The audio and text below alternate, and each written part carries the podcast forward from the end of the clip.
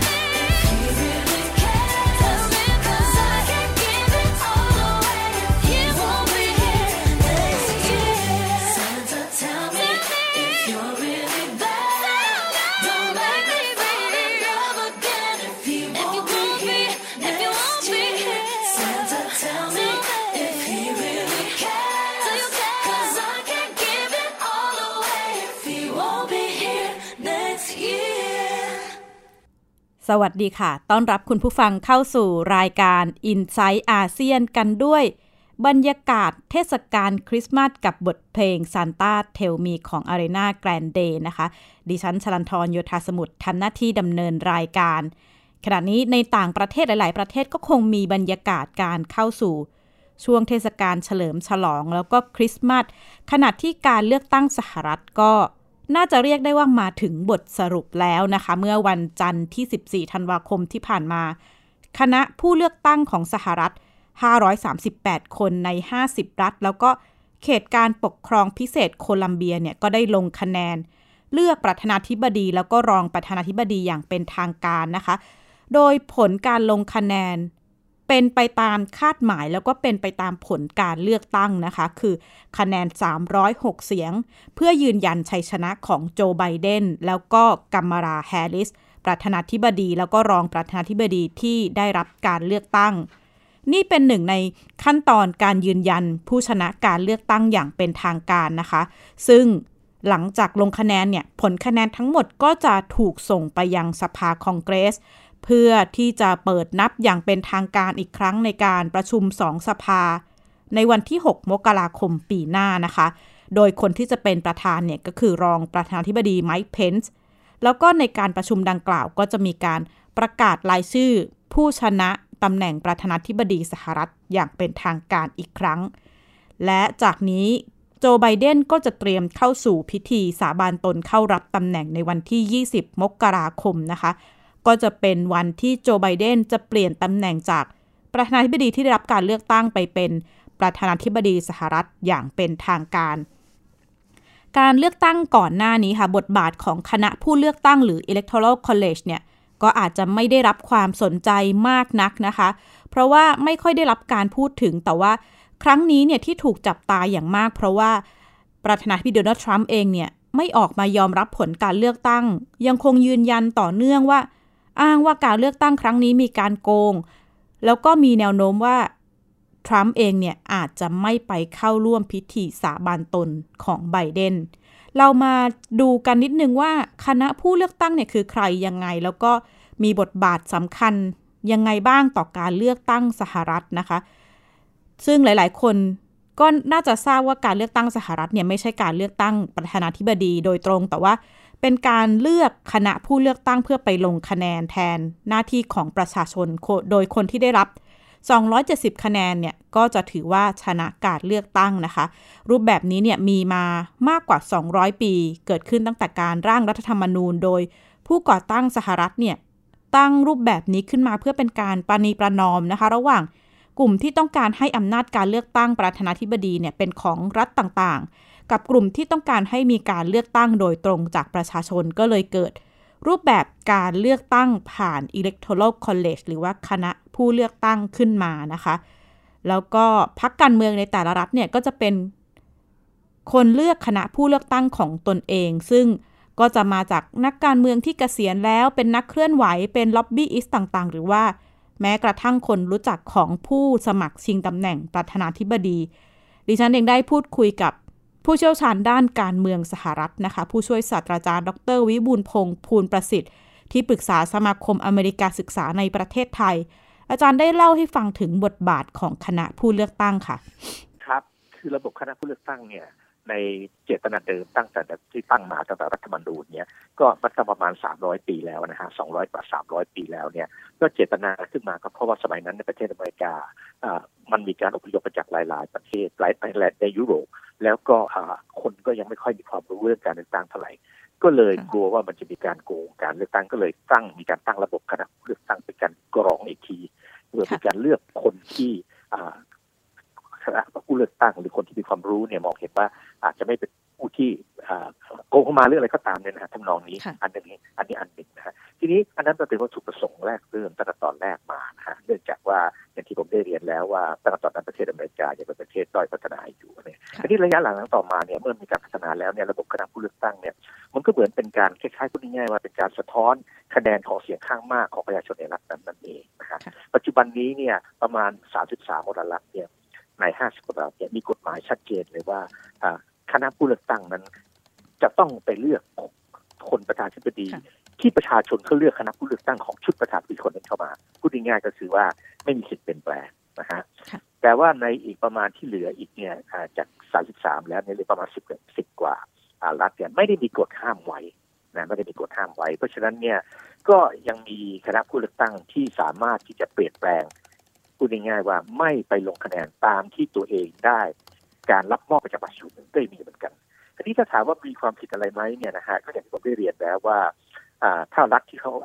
ไม่อนุญาตให้เนี่ยนะฮะทำอย่างนั้นก็ถือเป็นการผิดกฎหมายของรัฐเขาส่วนรัฐที่เขาให้เปิดให้ทำได้เนี่ย ก็เขาก็จะดูฮะว่ามันมีเหตุผลทำแล้วเนี่ยมีให้มีการเปลี่ยนแปลง ผลการเลือกตั้งไหม ส่วนมากที่ผ่านมาเนี่ยมันก็ไม่มากพอที่จะเปลี่ยนแปลงผลการเลือกตั้ง อาจจะเป็นการทำเพื่อแสดงสัญลักษณ์ก็ได้ หรือว่าการกระทำบางอย่างซึ่งอาจจะไม่มีผลกระทบมากมายนัก แต่ผมเชื่อว่าถ้ามันมีผลกระทบขนาดเปลี่ยนแปลงการเลือกตั้ง ให้ผิดไปจากเสียงข้างมากที่ประชาชนเลือกเนี่ยแล้วเขาคงจะมีเรื่องไปถึงสารรัฐธรรมนูญก็มีการตีความซึ่งจะไม่เคยเกิดขึ้นมาก่อนครับ ในตอนแรกเนี่ยหลาย ๆ คนก็แสดงความกังวลนะคะว่าครั้งนี้มีแนวโน้มที่จะเกิดงูเห่าคณะผู้เลือกตั้งหรือว่า ที่เขาเรียกว่า faithless elector หมายถึงการที่คณะผู้เลือกตั้งเนี่ยลงคะแนนสวนเสียงของประชาชน ซึ่งที่ผ่านมามีมาโดยตลอดนะคะ แต่อย่างที่ดรวิบูลพงศ์บอกว่ามันไม่ได้มีผลกระทบต่อการเปลี่ยนแปลงผลการเลือกตั้งอย่างในอดีตเนี่ยการชิงเก้าอี้ประธานาธิบดีระหว่างโดนัลด์ทรัมป์แล้วก็ฮิลลารีคลินตันในปี 2016 เนี่ย ทาง CNN ก็รายงานว่า มีงูเห่านะคะ เกิดขึ้นถึง 10 เสียงเลยทีเดียวในการลงคะแนนซึ่งเกิดขึ้นทั้งสองฝ่ายนะคะ คือไปลงคะแนนให้ฝั่งตรงข้ามแทนที่จะลงคะแนนตามที่ได้ปฏิญาณไว้นะคะ แล้วก็แต่ละรัฐเนี่ยก็มีกฎหมายของตัวเองในเรื่องของการเอาผิดคณะผู้เลือกตั้งที่ไม่ลงคะแนนตามที่ปฏิญาณไว้นะคะ แต่ว่า ในครั้งนี้แม้จะไม่ได้มีงูเห่า แต่ก็ไม่แต่ก็ใช่ว่าการขั้นตอนการลงคะแนนจะเป็นไปอย่างราบรื่นนะคะ มีหลายรัฐที่มีผู้ออกมาประท้วงผลการเลือกตั้งทำให้บางรัฐเนี่ยต้องเพิ่มการดูแลมาตรการความปลอดภัยที่เข้มงวดมากขึ้น ขณะที่กลุ่มผู้ประท้วงสนับสนุนทั้งทรัมป์เองแล้วก็ผู้สนับสนุนไบเดนเนี่ยก็มีการรวมตัวกันในหน้าอาคารรัฐสภาของ หลายรัฐนะคะหนึ่งในนั้นก็คือรัฐมิชิแกนระหว่างที่คณะผู้เลือกตั้งมาลงคะแนนท่าทีดังกล่าวประกอบกับการที่ยังไม่ออกมายอมรับผลการเลือกตั้งออกมาระบุต่อเนื่องว่า การเลือกตั้งครั้งนี้มีการโกงของประธานาธิบดีโดนัลด์ทรัมป์เนี่ยทำให้ผู้เชี่ยวชาญมองว่า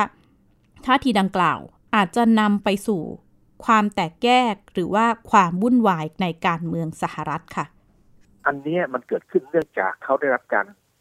พูดง่ายๆว่าสนับสนุนอย่างแรงกล้าจากผู้นำคือนายโดนัลด์ทรัมป์นะฮะคือคือถ้าเหตุการณ์จะไม่รุนแรงก็คืออยู่ที่โดนัลด์ทรัมป์จะยอมรับยอมยอมรับการพ่ายแพ้ แล้วก็บอกว่าให้ไปต่อสู้ใหม่ในอีกสี่ปีข้างหน้า อันนั้นเนี่ยคงจะไม่เกิดอะไรขึ้น แต่ถ้าจับใจแต่ทันทีโดนัลด์ทรัมป์ยังคืนยืนยันโดยพูดต่อไปแล้วว่ามันมีการโกงมีการโกง ผมว่าฐานของเขาที่เชื่อ เชื่ออย่างจริงใจว่ามันมีการโกงจริงๆแล้วก็รับไม่ได้ นะฮะเพราะฉะนั้นเนี่ยมันก็จะหนุนนำไปสู่ความขัดแย้งอย่างรุนแรงถึงขนาดที่เขามีการคิดกันว่า อาจจะมีการพูดง่ายๆว่าเสนออไม่ยอมรับคณะผู้เลือกตั้งในสภาด้วยซ้ำไปแต่เมื่อตอนที่มีการพูดกันในวันที่หกเนี่ยนะฮะซึ่งจริงๆแล้วเนี่ยถ้ามันจะทำได้เนี่ยนะฮะสมมติว่ามีการคัดค้านจริง ๆเนี่ยมันจะต้องมีการคัดค้านอย่างน้อยๆจากทั้งเสียงของสภาล่างและสภาสูงด้วยนะที่ผ่านมามันยังไม่ถึงจุดนั้นยังไม่เคยมีนะเพราะที่สภาล่างคนหนึ่งค้าน แต่ก็ไม่มีสภาสูงสนับสนุน แต่คราวนี้ผมก็ไม่แน่ใจว่ามันจะมีอะไรเกิดขึ้นหรือไม่ก็ต้องรอดูต่อไปเพราะเหตุการณ์ตรงนี้อาจจะไม่เคยเกิดขึ้นในประวัติศาสตร์หมายถึงว่าที่ทำให้เปลี่ยนเนี่ยนะฮะยังไม่เปลี่ยนผลเนี่ยยังไม่เคยเกิดขึ้น แต่ถามว่าการประท้วงมีไหมก็มีมาอยู่ทุกๆครั้งครับ แต่ไม่ได้เป็นผลที่ทำให้เปลี่ยน ขณะที่โจไบเดนก็ออกมาระบุนะคะว่า การเลือกตั้งครั้งนี้พิสูจน์แล้วว่าเป็นชัยชนะของประชาธิปไตย พร้อมเรียกร้องให้คนเคารพการตัดสินใจนะคะ แล้วก็แม้ว่าแต่ละคนเนี่ยจะไม่เห็นด้วยกับผลการเลือกตั้ง และไบเดนก็ยังย้ำว่าประเทศจำเป็นต้องเดินหน้าต่อไปด้วยกัน คงต้องติดตามต่อไปว่าการเมืองสหรัฐจะเดินหน้าไปอย่างไรนะคะ แต่ว่าที่แน่ ๆ เนี่ย เราน่าจะได้เห็นการเปลี่ยนแปลงนโยบายต่างประเทศ โดยเฉพาะท่าทีของสหรัฐต่ออาเซียนแล้วก็ประเทศไทย น่าจะเปลี่ยนไปจากสมัยของโดนัลด์ทรัมป์ค่ะ ขณะที่อีกหนึ่งข่าวที่น่าสนใจชวนคุณผู้ฟัง ไปดูกันที่ฝากยุโรปที่สหราชอาณาจักรนะคะ เมื่อวันที่ 16 ธันวาคมที่ผ่านมา มีข่าวที่ถูกพูดถึงอย่างทั่วโลกเลยนะคะ กรณี ศาลไต่สวนชนะสูตรพลิกศพเซาท์เอิร์กกรุงลอนดอนเนี่ยออกมาตัดสินคดี ระบุให้คำว่าระบุให้มลพิษทางอากาศเนี่ยเป็นหนึ่งในสาเหตุการเสียชีวิตของเด็กหญิงเอลล่าคิสซี่เดบราวัย 9 ขวบนะคะ แล้วก็ระบุว่านี่เป็นหนึ่งในความล้มเหลวของหน่วยงานรัฐ ในการจัดการแก้ปัญหามลพิษทางอากาศ การตัดสินคำตัดสินครั้งนี้นะคะ จะนับว่าเป็นกรณีแรกในอังกฤษ แล้วก็อาจจะเป็นหนึ่งในกรณีแรกของโลกเลยที่ศาลระบุให้ว่ามลพิษทางอากาศเนี่ยเป็นสาเหตุการเสียชีวิต ที่เรื่องราวเหล่านี้นะคะ ก็เกิดจากกรณีของน้องเอลล่าเนี่ยเอลล่าคิสซี่เดบราบ้านของเธออยู่ใกล้กับถนน South Circular นะคะ เมืองลูอิแชมทางตอนใต้ของลอนดอน ซึ่งแต่ละวันเนี่ยเธอต้องเดินทางไปโรงเรียนโดยผ่านถนนเส้นนี้ แล้วก็ในระหว่างปี 2006 ถึง 2010 เนี่ย มีการตรวจพบว่ามีค่าไนโตรเจนไดออกไซด์แล้วก็มลพิษทางอากาศบนถนนเนี่ยเกินค่ามาตรฐาน นี้จึงนำไปสู่สาเหตุหนึ่งที่ทำให้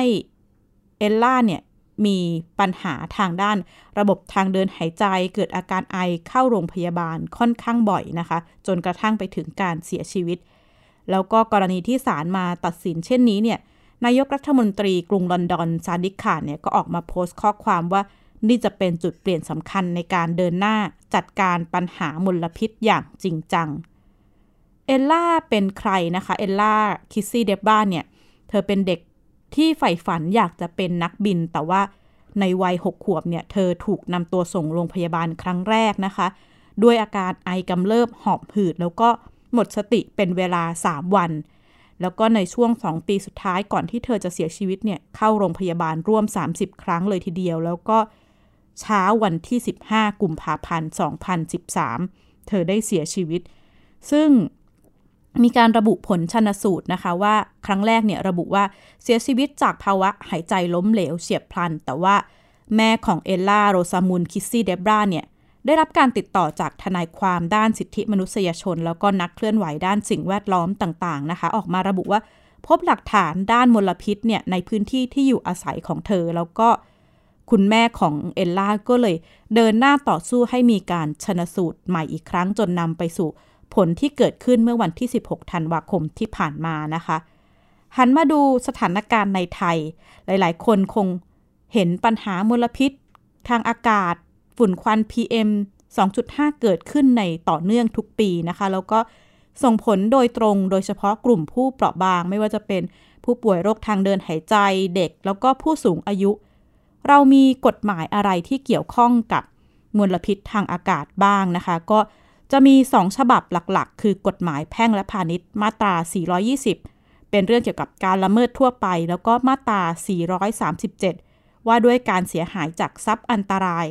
นอกจากนี้ก็ยังมีกฎหมายเฉพาะ คือพระราชบัญญัติส่งเสริม แล้วก็รักษาคุณภาพสิ่งแวดล้อม พศ 2535 แต่ว่ากฎหมายที่มีเหล่านี้ค่ะ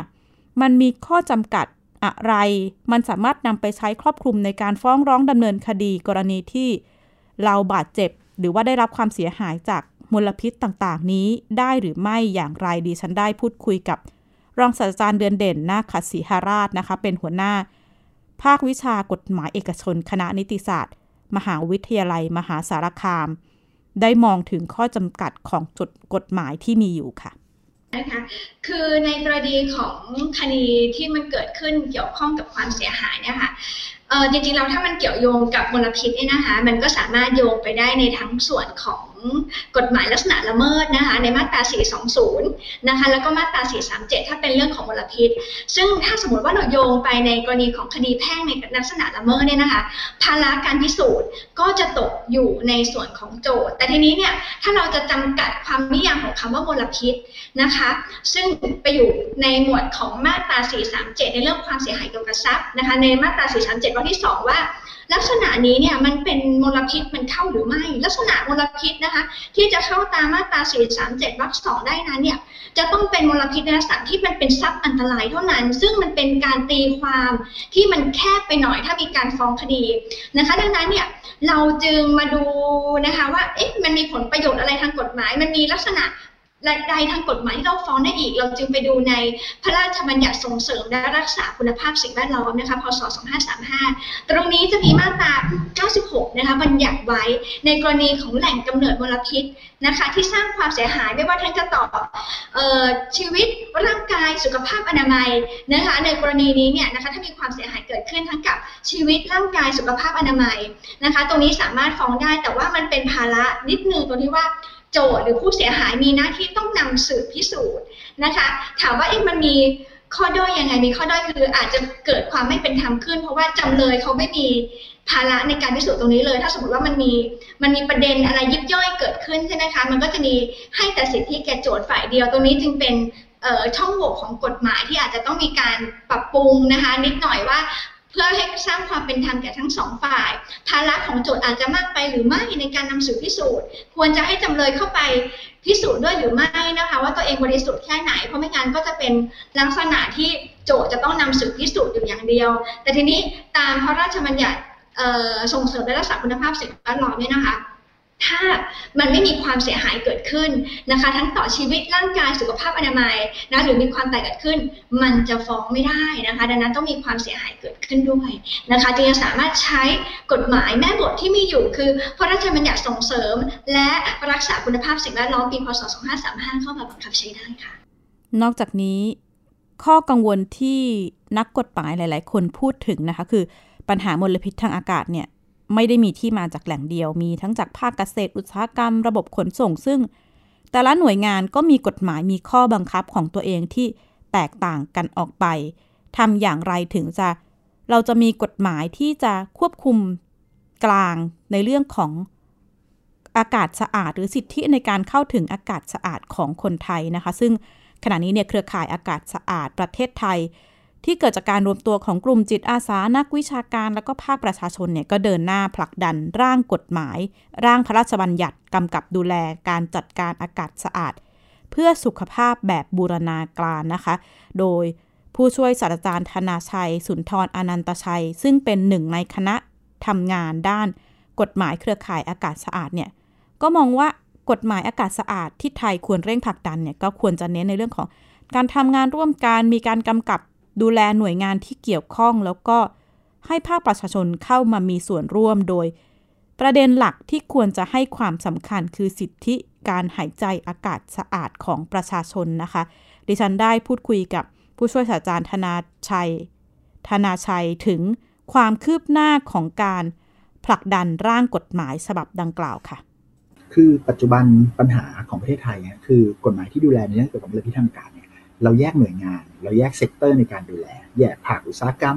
ภาคขนส่งนะรวมถึงภาคเผาในที่โล่งซึ่งปัญหาคือแต่ละหน่วยงานก็จะถือกฎหมายของตัวเอง ขาดการที่จะบูรณาการร่วมกัน ซึ่งจริงแล้วในเรื่องมลพิษทางอากาศบางทีเราไม่รู้หรอกครับว่า sector ไหนที่เป็นตัวก่อมลพิษนะดังนั้นกฎหมายที่เราดีไซน์ขึ้นมาเนี่ยจะทำยังไงให้เกิดการบูรณาการการทำงานร่วมกัน โดยมีการกำกับดูแลหน่วยงานที่เกี่ยวข้องเนี่ยรวมถึงการให้ภาคประชาชนสามารถที่มาจัดการร่วมได้